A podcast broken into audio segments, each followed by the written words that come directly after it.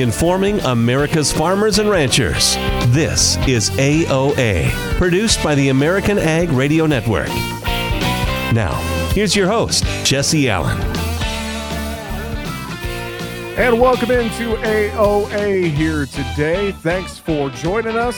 I'm your host, Jesse Allen. Coffee cup is full. We're ready for uh, some good conversations here on today's program. Coming up, we are going to look a little bit at farm succession planning. We're going to have a conversation with Mike Downey from Farm Financial Strategies in segment two. So looking forward to that.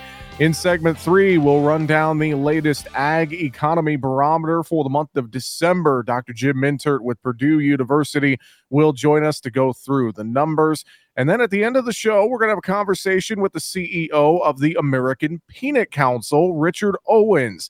We don't talk a lot about peanuts here on the program, so I thought it would be good to get Richard Owens on the show and update us on some of their priorities as we enter into 2024. So, all that more is coming up here on today's AOA. First up, though, let's dive into what's going on in the market trade. Joining us now, Mike Zuzolo with Global Commodity Analytics. Mike, happy new year to you and yours. Thanks for joining us here on AOA today. Hope you're doing well.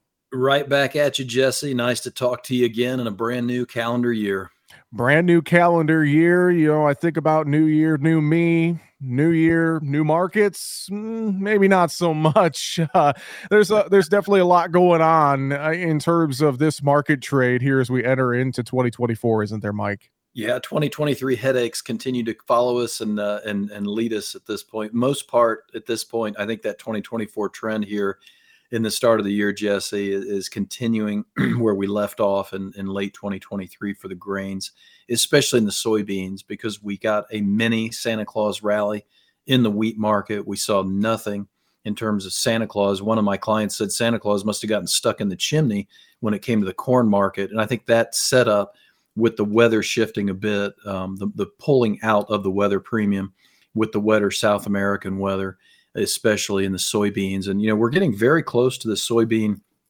October low of 1250 and a half. And that's not just an October low, that's the 2023 low. If that were to be violated, that would be the lowest since December 2021. So we can see the weather premium being pulled out of beans. We're also, as a side note, starting to try and encourage more new crop corn acres with that bean corn ratio, if you ask me.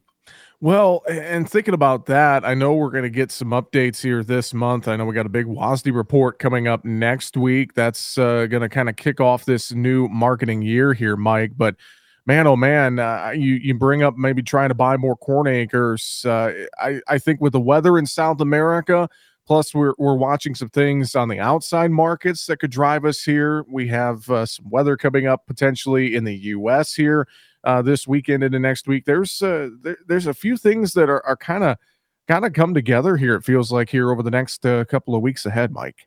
Yeah, I feel like that the, the the January 12th crop report's more like a steam boiler that hadn't had any steam let out of it as we get closer and closer and closer to this report on the 12th in terms of a lot of data, the market in a very negative supply, negative demand mindset. In other words, suggesting that we have a lot more supply than we need, not enough demand uh, that we than we need.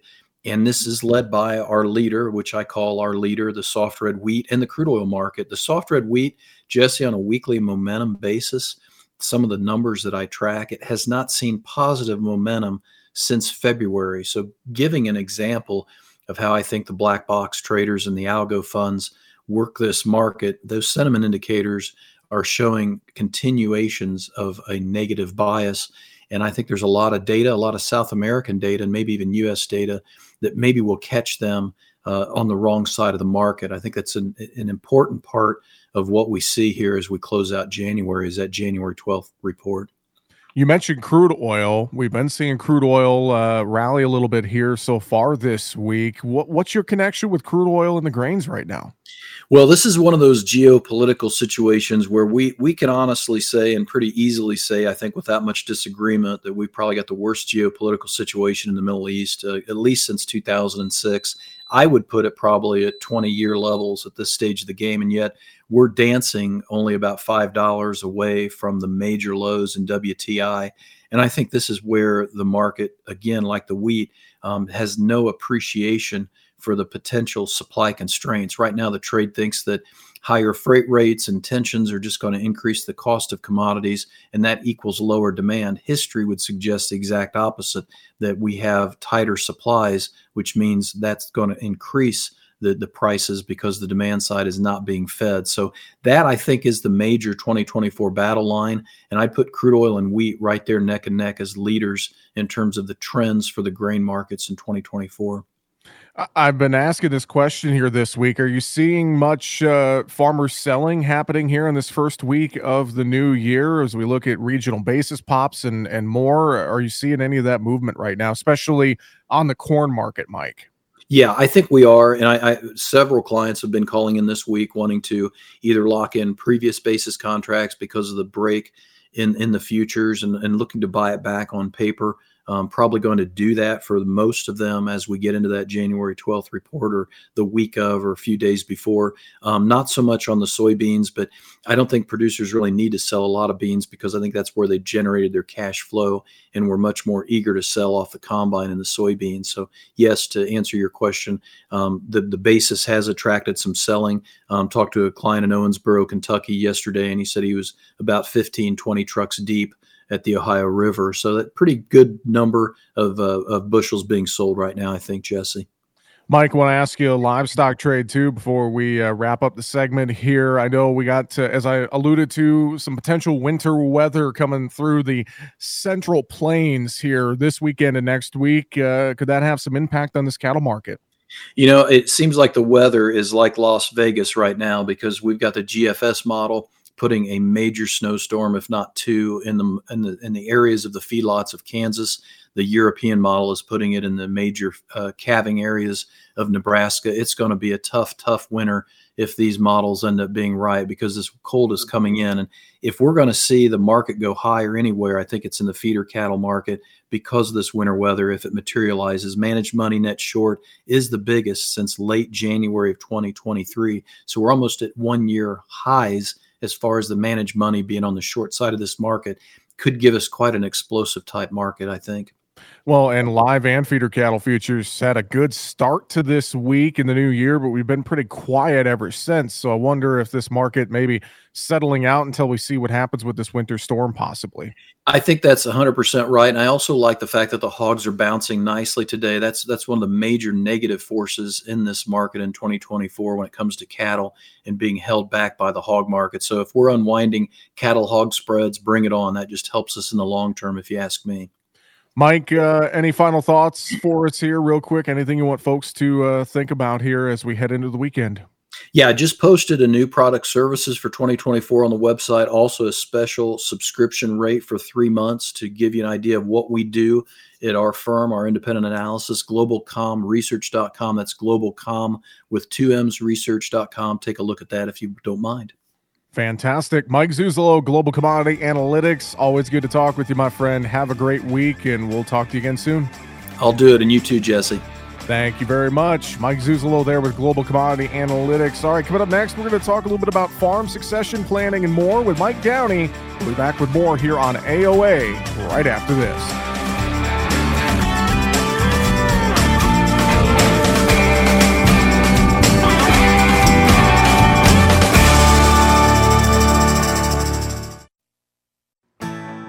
Every Tuesday, we're sitting around the table, sponsored by CHS, where we'll be talking with folks from throughout the cooperative system.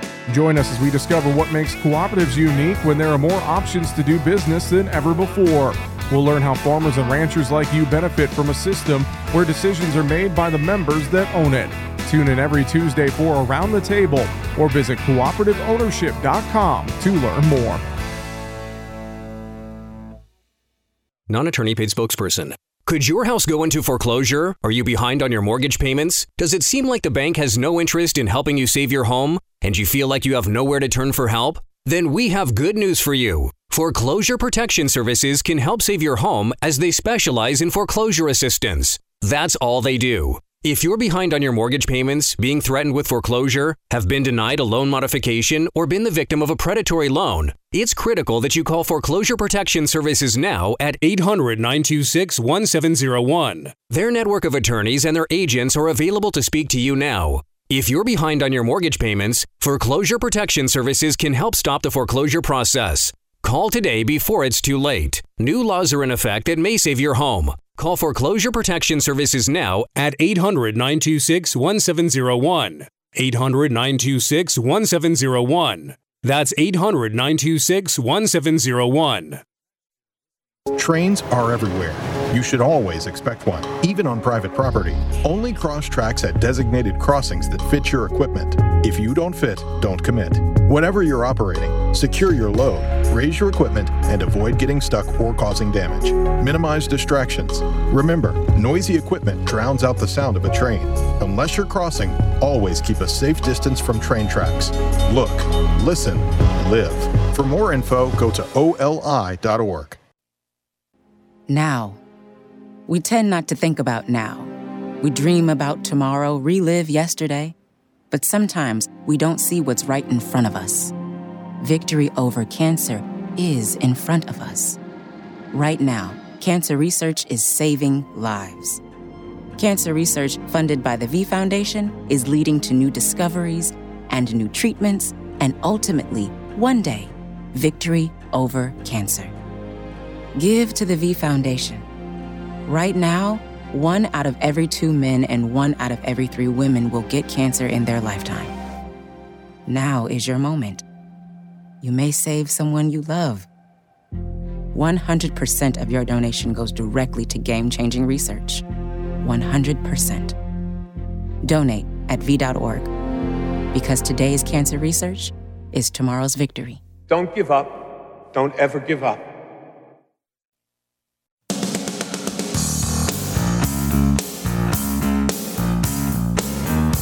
Information America's farmers and ranchers need.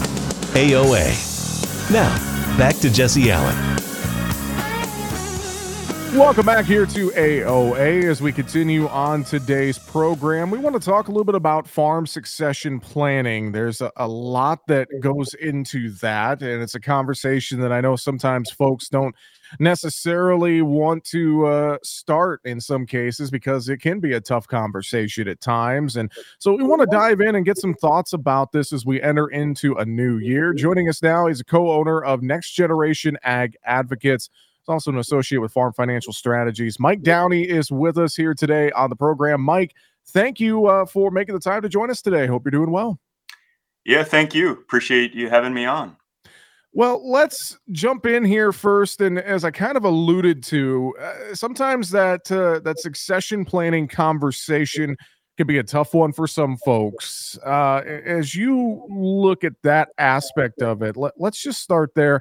What are some of the biggest things you hear when you talk to folks in terms of succession planning on the farm? What are some of the biggest concerns or what are some of the biggest um, positives that you hear out of those uh, initial conversations, Mike?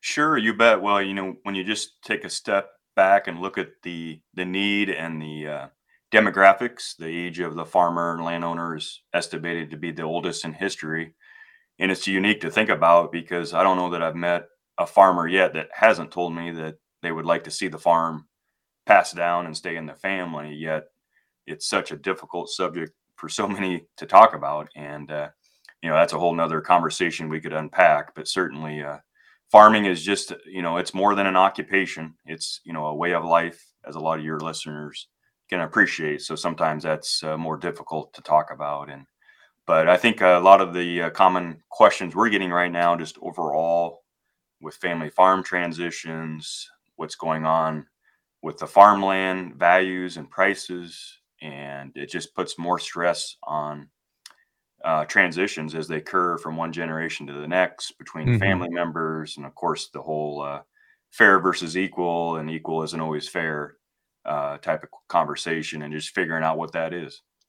That's a great point you bring up here, and, and I want to stick with that for a second uh, with just the overall farmland values. I mean, you know, all through last year, I don't know how many headlines I saw, you know, record land sale in Iowa, record land sale in Iowa, record land sale in Missouri, record land sale in Illinois. You know, you, you, get where I'm going with this. The cost of farmland and the rising cost of farmland, I have to think, uh, just makes some of those succession planning conversations that much harder because the the dollar amounts are that much bigger, right, Mike?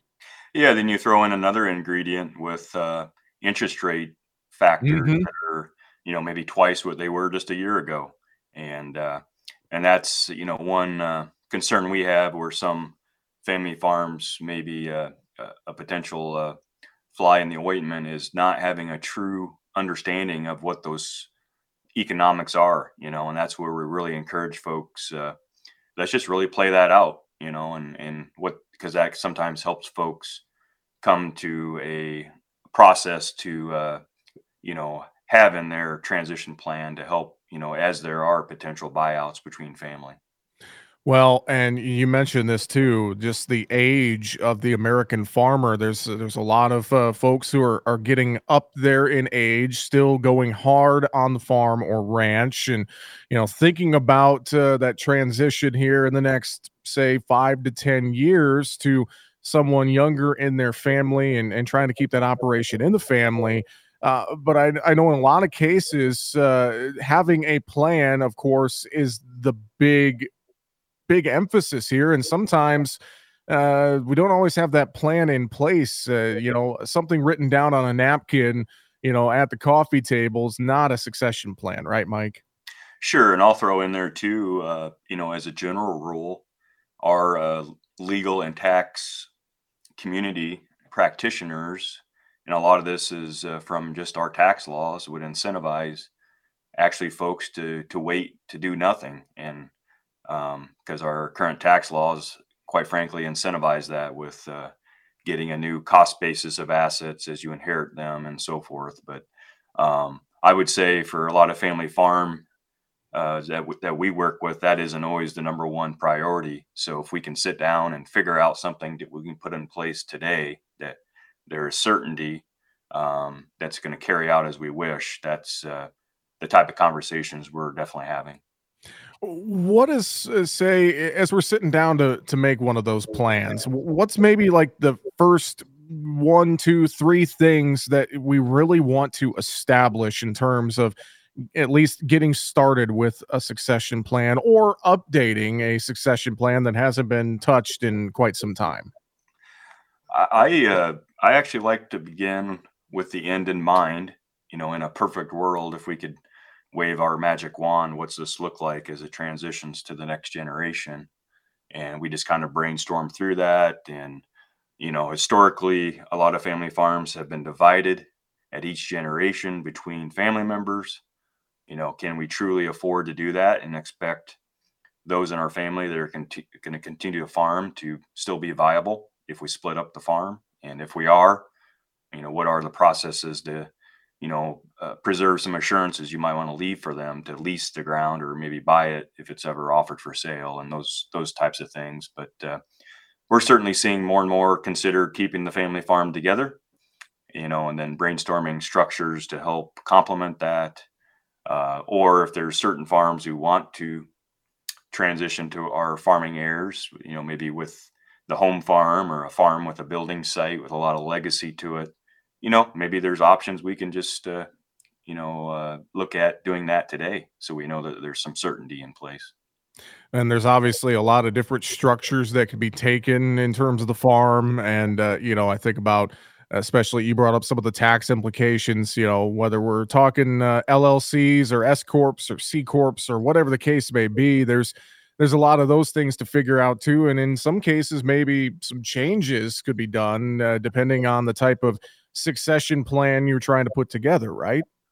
Yeah, and a lot of misconceptions with a lot of those terms you mentioned with trusts and LLCs. Those are, you know, some of those are becoming very popular for valid reasons. We are using those more and more. Um, but we also, you know, use some more traditional strategies that you don't see, uh, you know, you know, how many folks have bought a farm using a traditional sale contract. Um, you don't mm-hmm. see you don't see that happen too often. You know, a lot of farms today are the ones that you mentioned earlier. They're the ones you hear about sold by auction or a public venue, but uh, we still, you know, use uh, private sale contracts a lot and family farm planning too. That has, you know, a lot of cases some win-win benefits to them. What's maybe the biggest thing as folks are, are looking here at a new year in front of us and they're maybe getting ready to start this uh, conversation here? What's one of the biggest things you, you want folks to remember as they kind of take a, a broad look at where things stand here with the ag economy and more in 2024? Uh, what would you say to folks to kind of keep in mind if they're getting ready to have some of these conversations? Sure. I think more and more I'm talking to realize that something has to give.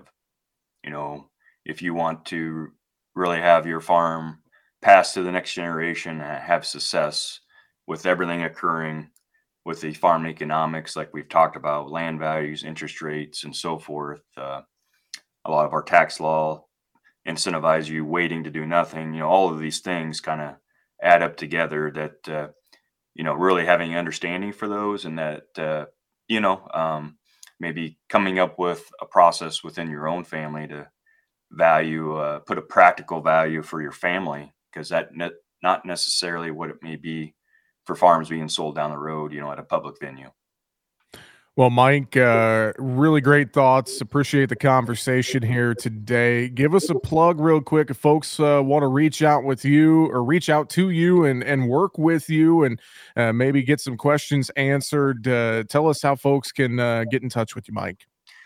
Yeah, appreciate that. I think probably the best place is uh, our website. That's nextgenag.us, which we are in the process of revamping, but You'll learn a lot more about our story, which we didn't get into. Uh, we also are working with a lot more transitions between non related families, um, connecting non related folks uh, that we're seeing more and more of transition like that out there in the industry, too.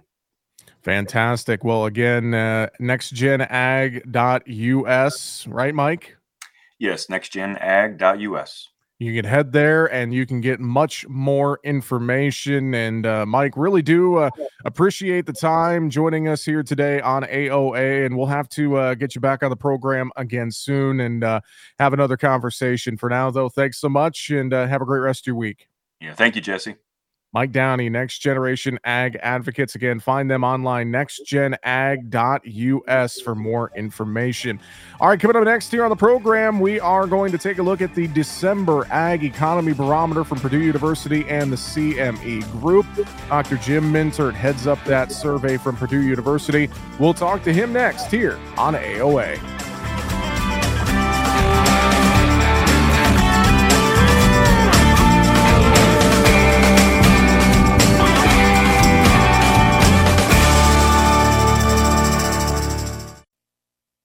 Paid non attorney spokesperson. Are you over the age of 60 and been diagnosed with lung cancer? If so, you and your family may qualify for a cash award. Our experienced attorneys are standing by to evaluate whether you have a lung cancer claim that qualifies you for a cash award. The consultation is absolutely free, and there is no risk and no money out of pocket. We only receive a fee when we secure you and your family a settlement. 250,000 people are diagnosed with lung cancer every year. You're not alone in this battle. We can help make sure that you and your family are financially safe and that medical expenses are covered. Again, if you've been diagnosed with lung cancer and are over age 60, call now. Don't delay. There are deadlines for filing claims. We're standing by 24 7. Call us at 1 844 903 1744. 1 844 903 1744. That's 1 844 903 1744. Attorney Advertising. William Stepacker Jr. is the attorney responsible for this ad. Main office, Scranton, Pennsylvania. May not be available in all states.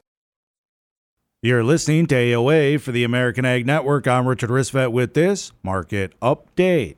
Overnight volume was extremely weak with corn and soybeans pausing a bit after fresh moves lower yesterday. However, they are sinking again this morning while wheat continues its decline as well. Wheat futures are lower on favorable weather in the U.S. southern plains where hard red winter wheat is overwintering. Storms are rolling into the southern plains where up to 5 inches of snow are expected to fall in the next two days. The moisture will be well timed in southwestern Kansas and the Oklahoma and Texas panhandles, which have been dry the past week. Rain and snow have been mostly plentiful in the region this growing season, and it appears more precipitation is headed to the area. Snow is also in store in the next 10 days for the Black Sea region, which will offer wheat there a blanket of protection. Now, in Kansas, the biggest producer of winter wheat, about 43% of the hard red crop in the state was in good or excellent condition at the end of 23. Another 36% was in fair condition, while the remainder was poor or very poor. We did see an average of 2.7 inches of rain fell in Oklahoma last month, with about 3.4 inches recorded in west central counties. Now, while no crop rating was given, U.S. Drought Monitor data shows that 22% of the state was suffering from drought conditions. That's as of December 26. That is down from 47% three months earlier and 90% a year ago. Crude oil is also on the mend today, but the commodities are decidedly not in focus this week as the equity traders are parsing the Fed minutes released from yesterday afternoon. Now, world equity markets are mostly higher today. Despite a relatively poor day yesterday, the 10 year note briefly traded above 4% on Wednesday as traders continue to be worried that the reality of Fed actions this year is likely to be less dovish than had been priced in during the rally in the fourth quarter of 2023. The VIX is back to trading above 14 this morning. The dollar index is down to about 102, and crude oil prices are about 30, 40 cents higher. You're listening to AOA for the American Ag Network. I'm Richard Ristvet. In Iraq. Our truck hit a roadside bomb. I had about 16 surgeries on my hand so that I could regain function. And when I came home, I needed a new roof due to a storm, and my electrical was deemed unsafe and I was about to lose homeowners insurance as well. I didn't really know where to go in order to get help. And so I applied for Operation Homefront Critical Financial Assistance Program. They've really been a blessing.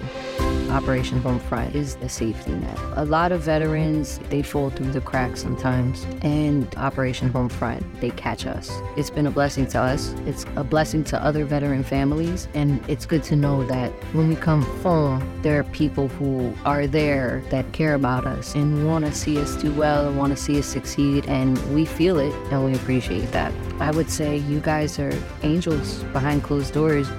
Visit OperationHomefront.org to learn more.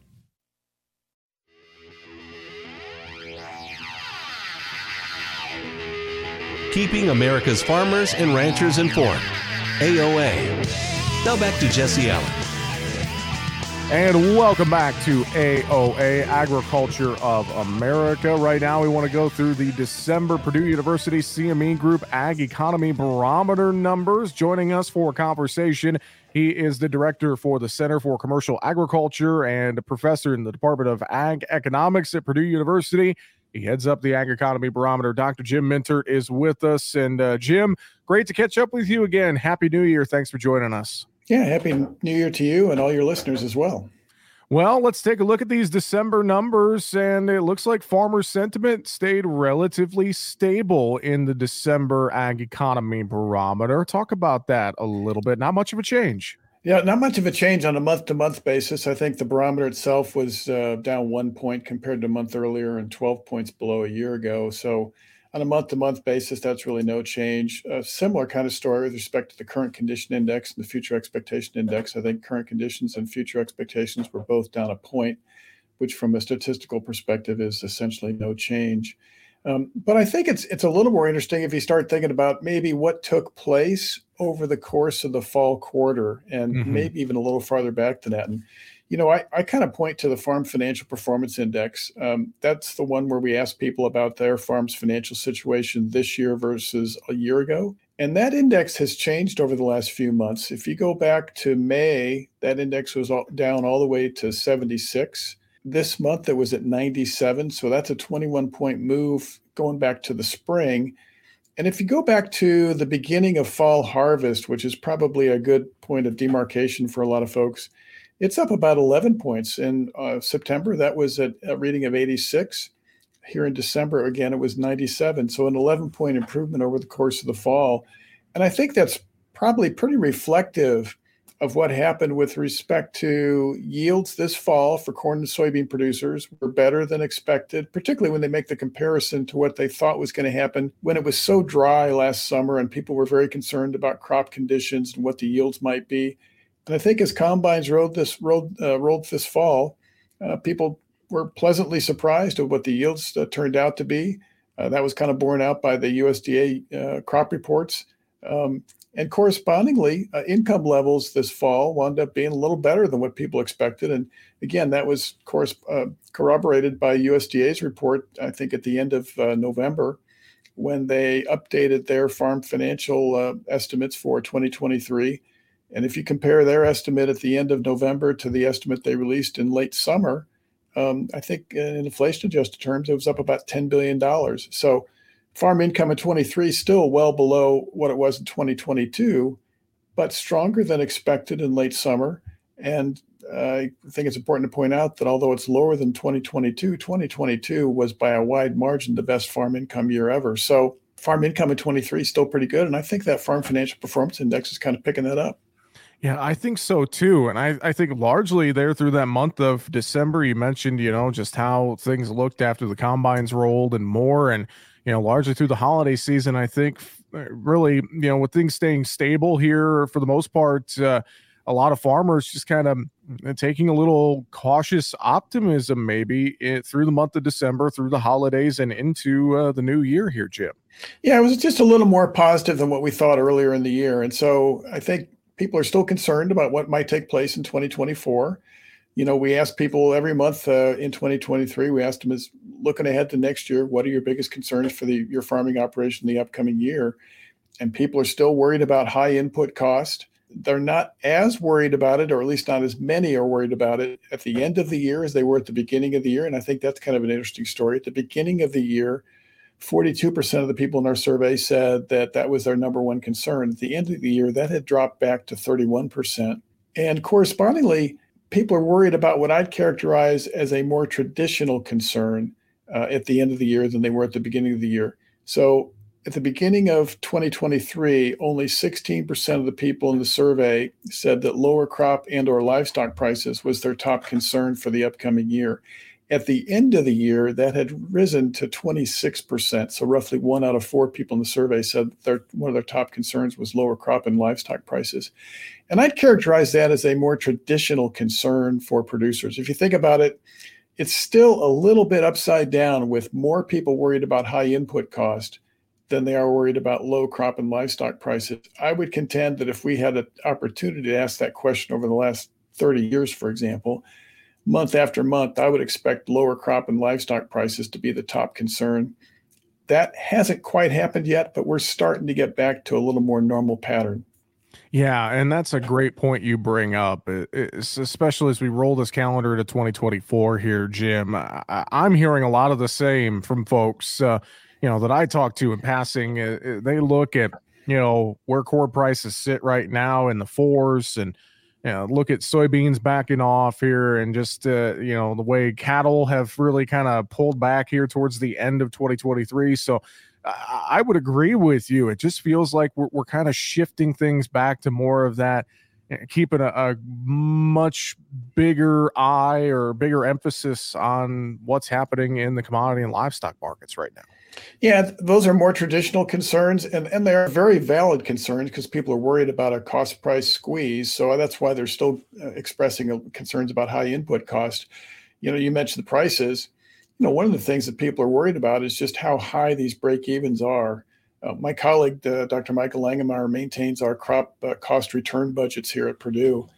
And we were taking a look at those recently. And if you compare break evens projected for 2024 versus 2023, the good news is those break evens for both corn and soybeans are lower than they were in 23, but they are still much higher than they were before the pandemic got underway. And just as a comparison, I think uh, estimated break evens for uh, corn here in Indiana on high yield productivity, which is a roughly 220 bushels per acre in our budgets full cost budget, so includes land rental charges and a return for all those owned resources. Full cost budget break even about $5 a bushel on corn. If you go back to 2020, that same budget process yielded a break even of about $4. So, about a 25% increase since 2020. People are worried about that. And I think that our sentiment index is picking that up in the sense that those high break evens increase risk. And I think farmers are well aware of that. And it's a, it's a concern. I know as well, you guys uh, always throw in kind of an ad hoc question each month and uh, ask something uh, a little bit different each and every month with the uh, barometer. And I know looking at uh, the December report, looking at the rate of inflation for consumer items during the next 12 months, I find it interesting that a lot of folks are in the two to four percent camp here. They, they think that's kind of where things are going to stand. It looks like. Talk about that a little bit. Yeah, and if if you look at it, there's really been a change when we asked the same question a year ago, and and the buckets changed a little bit because the world has changed a little bit. But we asked the same question: What do you expect the rate of inflation for consumer items to be during the next 12 months? This month's survey, as you point out. 70% of the people in the survey think inflation will be less than 4%. Um, only 13% of the people in the survey think it'll exceed 6%. If you contrast that with a year ago, a year ago, roughly half of all the people in the survey said ex- they expected inflation to be 6% or higher. So inflation expectations have ratcheted down quite a bit. Um, and that's consistent with what the Fed's been saying uh, going ahead. So it's going to be kind of interesting to see how that shakes out. Um, but still a, a, different outlook. And you know, the related question we asked was, "What do you think is going to happen to interest rates?" And I guess one way to characterize the responses to the interest rates is, are are people in the survey? In one way, you could look at it and say they don't know, right? And, and the reason I say that is the choices we gave them were one to two percent lower, zero to one percent lower, no change in interest rates, zero to one percent higher, and one to two percent higher and they we, we basically got roughly a fifth of the people in each one of those buckets except 1 to 2% lower which was about a little over 10% so there's a lot of uncertainty there. However if you kind of aggregate those a little bit about a third of the people in the survey said they expect interest rates to decline in 2024 and that is different than what we were getting a year ago. So people are feeling a little bit better about what's going to take place with respect to interest rates but there is a lot of uncertainty. You know we still got uh, what 21% said 1 to 2% higher in the upcoming year. Uh, 44 43% i said uh, expect at least somewhat of an increase in interest rates. So uh, a lot of uncertainty there with respect to interest rates but certainly a better uh, view of what might be going on with respect to inflation yeah, yeah, very, very true. Folks can look through the full December report and, of course, check out uh, all the reports online, ag.purdue.edu. It's under the commercial ag section, Ag Economy Barometer. You can also Google Ag Economy Barometer and be able to find it very easily. Jim, uh, real quick before we run out of time, I want to mention too. I know uh, this Friday you guys have the top farmer conference happening at Purdue University. Looks like a great lineup for that conference. Uh, give us a plug for it, real quick. Yeah, great. So the conference is Friday and you can still register for it. It's an in-person conference, but it's also offered online. And so for a lot of your listeners where, you know, West Lafayette, Indiana is not convenient, you can tap into this conference on Zoom um, just go to purdue.edu slash commercial ag and you'll find the registration information. But uh, we've got Jim Bullard speaking uh, opening the conference. Jim is the new dean of the business school here at Purdue, but listeners should know that prior to coming to Purdue, he was the president of the St. Louis Federal Reserve Bank. So uh, it's a plus for us to have him on the program. Uh, we've got Scott Irwin from the University of Illinois. Scott, of course, is part of the Farm Doc team at Illinois and probably the foremost expert in the country on what's going on with respect to biofuels and a lot of interest with respect to what's going to happen in the soybean market uh, with respect to biofuels. Scott's the expert on that. Brad Lubben's going to talk from Nebraska is going to talk about uh, the ag policy outlook, and uh, Chad Hart, uh, one of the top crop outlook specialists in the country, is going to speak about the longer term outlook. A little bit of focus on short term, but really focus on what the longer term outlook is, so people can use that to generate some profit projections. So, purdue.edu slash commercial ag will find you at, uh, at our website and uh, all the details on the conference and how to register are there and, and again you can register uh, and watch it on zoom if that fits your schedule better Fantastic. With that, Dr. Jim Mintert with Purdue University Center for Commercial Agriculture. Thanks for joining us this month on AOA. We'll talk to you next month. Great. Thanks, Jess. Back with more here on AOA right after this. Adopt US Kids presents What to Expect When You're Expecting, a teenager, learning the lingo. Today I'm going to help parents translate teen slang. Now, when a teen says something is on fleek, it's exactly like saying, that's rad. It simply means that something is awesome or cool. Another one is totes. It's exactly like saying, totally, just shorter. As in, I totes love going to the mall with Becca. Another word you might hear is jelly. Jelly is a shorter, better way to say jealous. As in, Chloe, I am like so jelly of your unicorn phone case. You don't have to speak teen to be a perfect parent. Thousands of teens in foster care will think you're, um, rad just the same. To learn more, visit adoptuskids.org.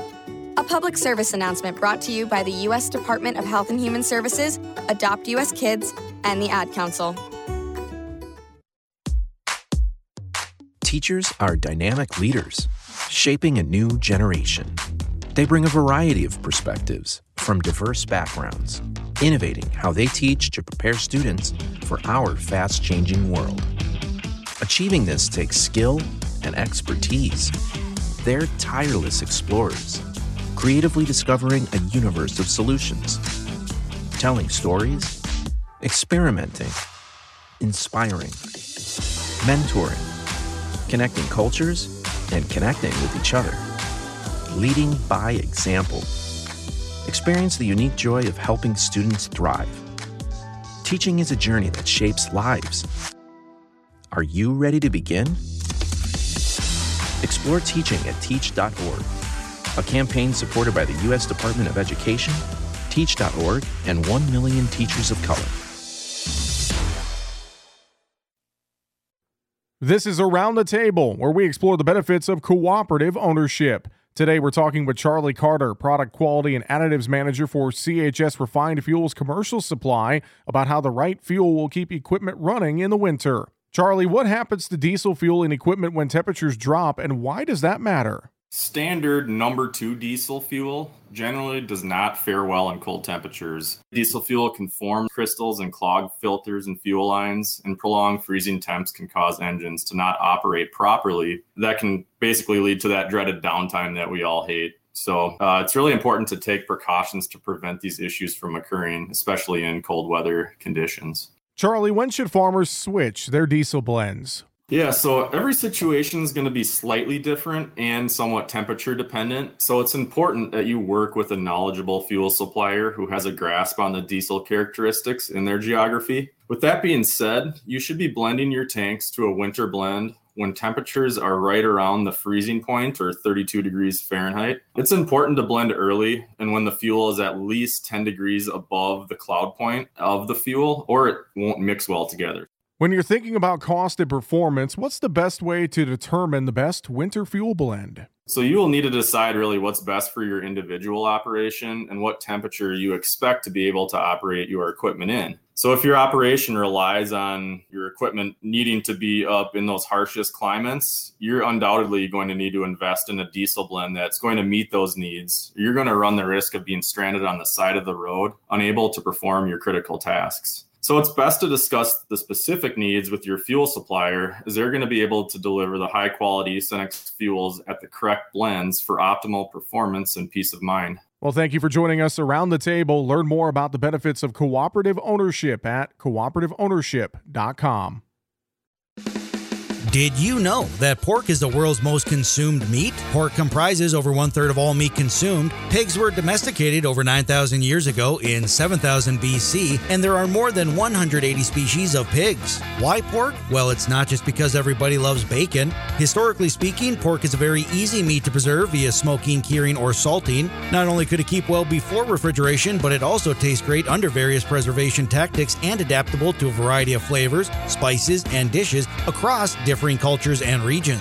There are twice as many pigs as there are people in Denmark. Did you also know that China is the world's lead pork producer? In 2020, they produced an impressive 41.13 million metric tons of the meat, which equates to almost 91 billion pounds. So the next time you dive into that plate of bacon, know that pork is the world's most consumed meat. These farm facts brought to you by the American Ag Network.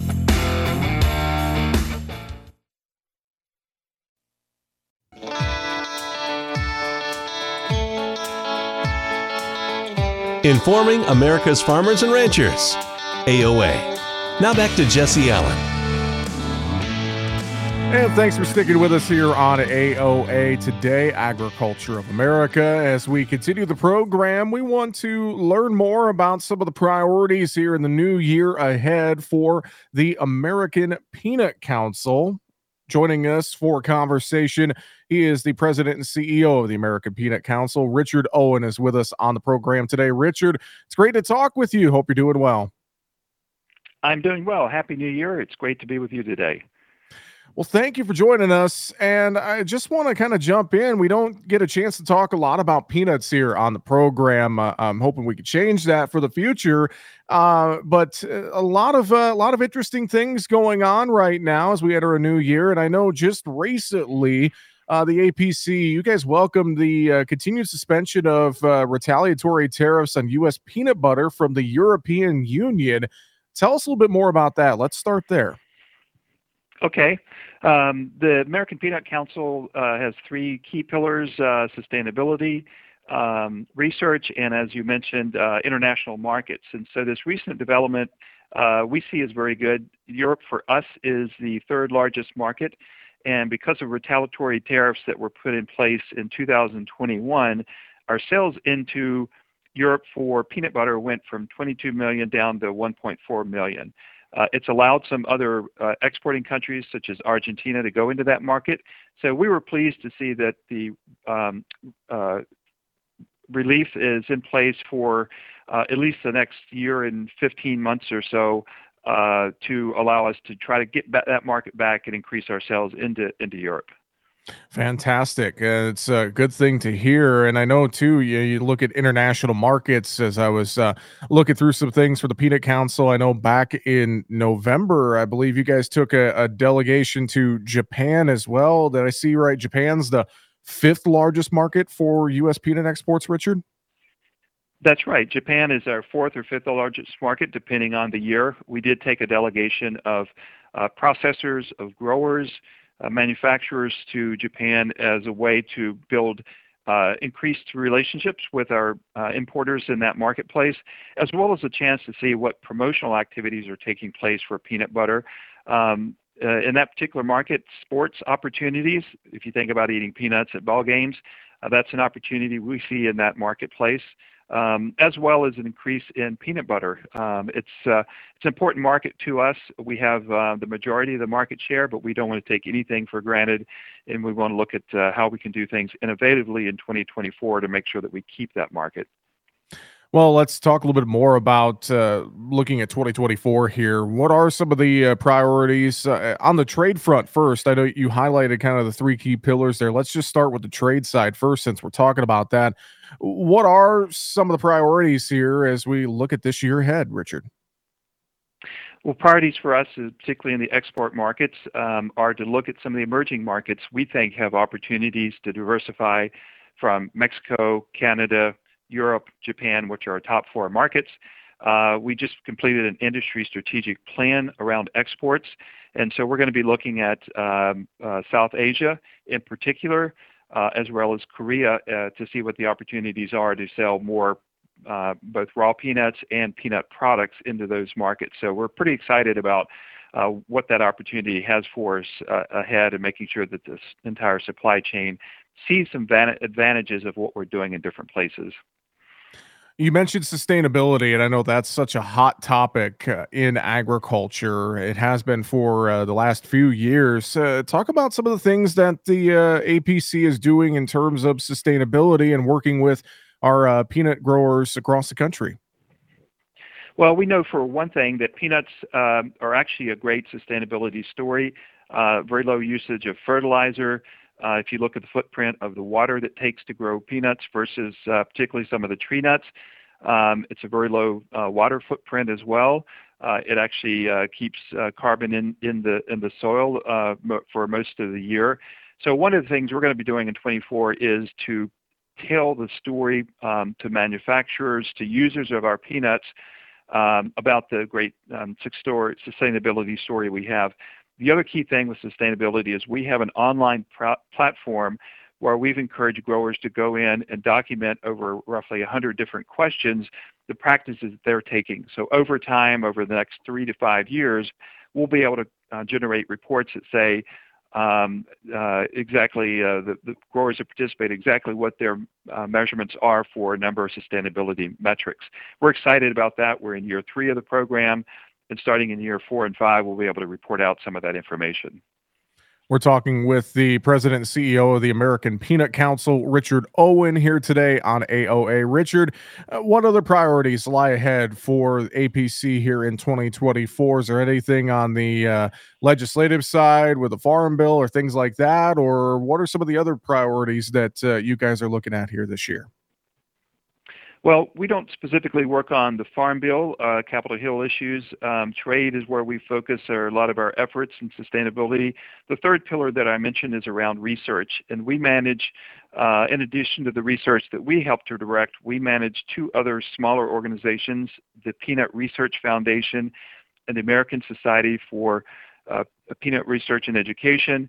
Uh, uh, and those are a couple of the entities that really have stepped forward in the last few years. The Peanut Research Foundation, for example, mapped the genetic profile of the peanuts. We're now seeing some benefits on the uh, breeding side that are a result of that investment over the past 10 years.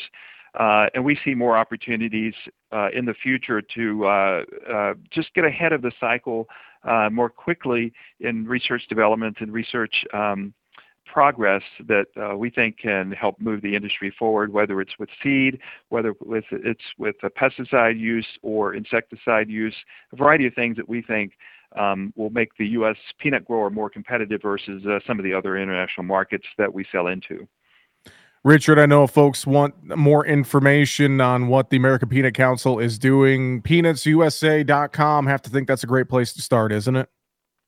It's a great place to start, and we have information there for uh, consumers, for people in the trade that want to know more about statistics, uh, exactly what footprint looks like for peanuts in the marketplace. But yes, mm-hmm. we'd encourage anybody to reach that that uh, website, and uh, there's a place that they can ask us questions, and we're happy to respond when we can. PeanutsUSA.com. With that, Richard Owen with the American Peanut Council. Thanks for joining us today. We appreciate the time. Great. Thanks for having me. And that's going to do it for AOA here today. Have a great rest of your day. I'm Jesse Allen. Thanks for listening. We'll talk to you again tomorrow. Every day, our brave military men and women, along with their families, make tremendous sacrifices for our freedom. Patriotic Hearts, a nonprofit organization, is dedicated to supporting these heroes and their families in their times of need. By donating your unwanted card to Patriotic Hearts, You'll be supporting job transition and job fair programs, veteran entrepreneurship, counseling, and retreats for combat veterans and their spouses. Call 800 560 3870. You'll receive a tax deduction, and we'll arrange a free pickup at your convenience. Imagine the difference you can make in the lives of those who have given so much for our country. Your car donation will directly impact military families, veterans, providing them with the support they desperately need. Call 800 560 3870. You can become a part of something bigger. Join us in our mission to uplift and honor our military community. Call 800 560 3870 to donate your unwanted card. Over the years, you've brought them into your home. You were prescribed opioids after the C section, when dad injured his back, basketball star tore his ACL opioids helped with the pain, and you held on to them just in case. But did you know holding on to unused opioids puts your family at risk? Opioids are powerful pain reducing prescription medicines, but most people who are prescribed opioids don't finish their prescriptions. So millions of unused opioids are sitting at homes across the country. And tragically, more than 100 Americans die every day from overdoses involving opioids. What can you do to protect your family? Remove the risk of unused opioids from your home. Pills, patches, or syrups in drawers, purses, and cabinets, anywhere they might be hiding. To find out how to dispose of them properly, visit www.fda.gov/drug disposal.